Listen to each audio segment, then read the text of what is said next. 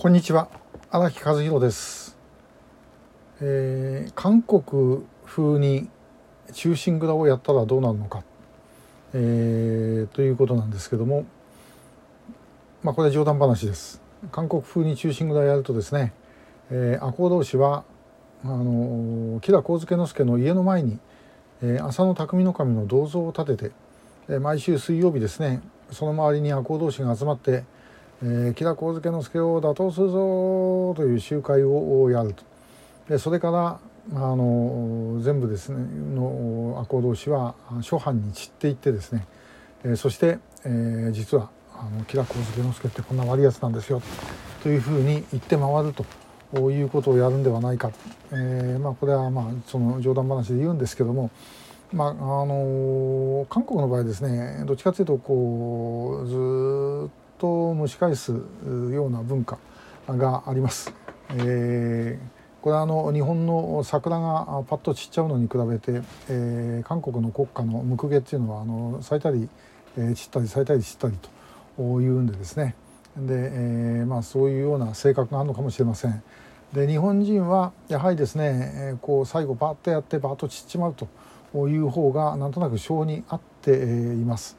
で、えーまあですからあの赤穂浪士もですね、まあ、じっと我慢してで時を見てで吉良上野之助をバッと打って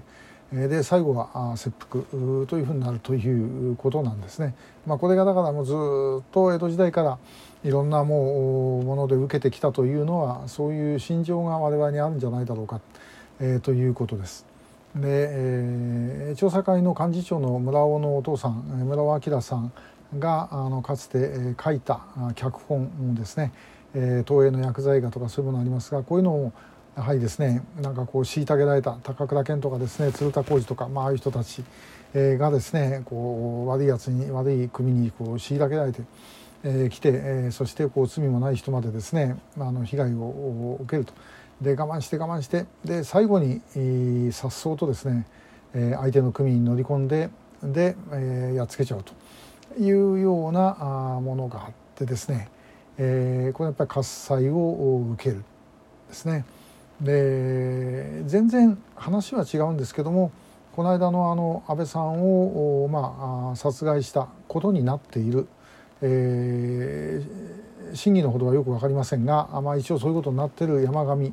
えー容疑者もですね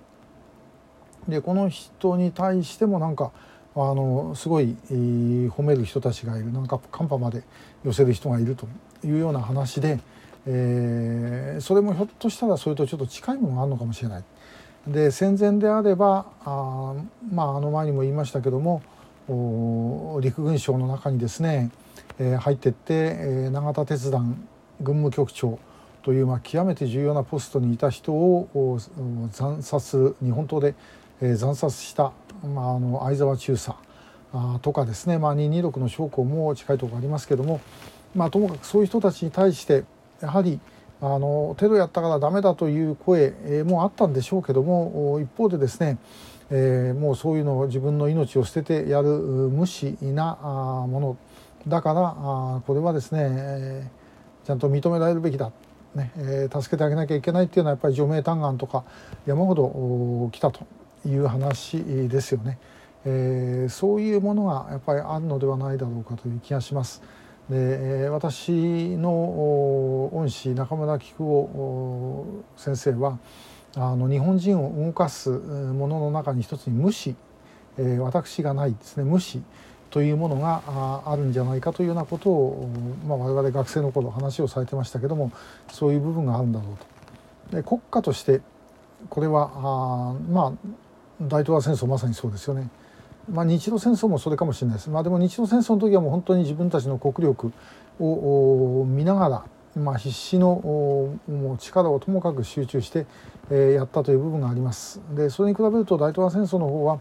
まあ、もっとですね、まあ、あのがたいが大きくなりすぎたせいなのか、え統一したことはなかなかできなかったんですけど、まあ、しかしやはりアメリカから圧迫されてそして、えもう最後にあの矛を、ねえ振ったということ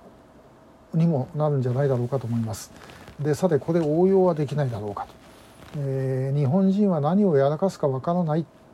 ということの印象というのはある意味これまで我が国を守ってきたとも言えるんですね。えー、ですから、まあ、我々ですね北朝鮮に対してもそこのところはもっとですね日本を怒らせたらどうするか知らないよということをちゃんと知らせてあげる必要があるのではないだろうか、えー、というふうに思います。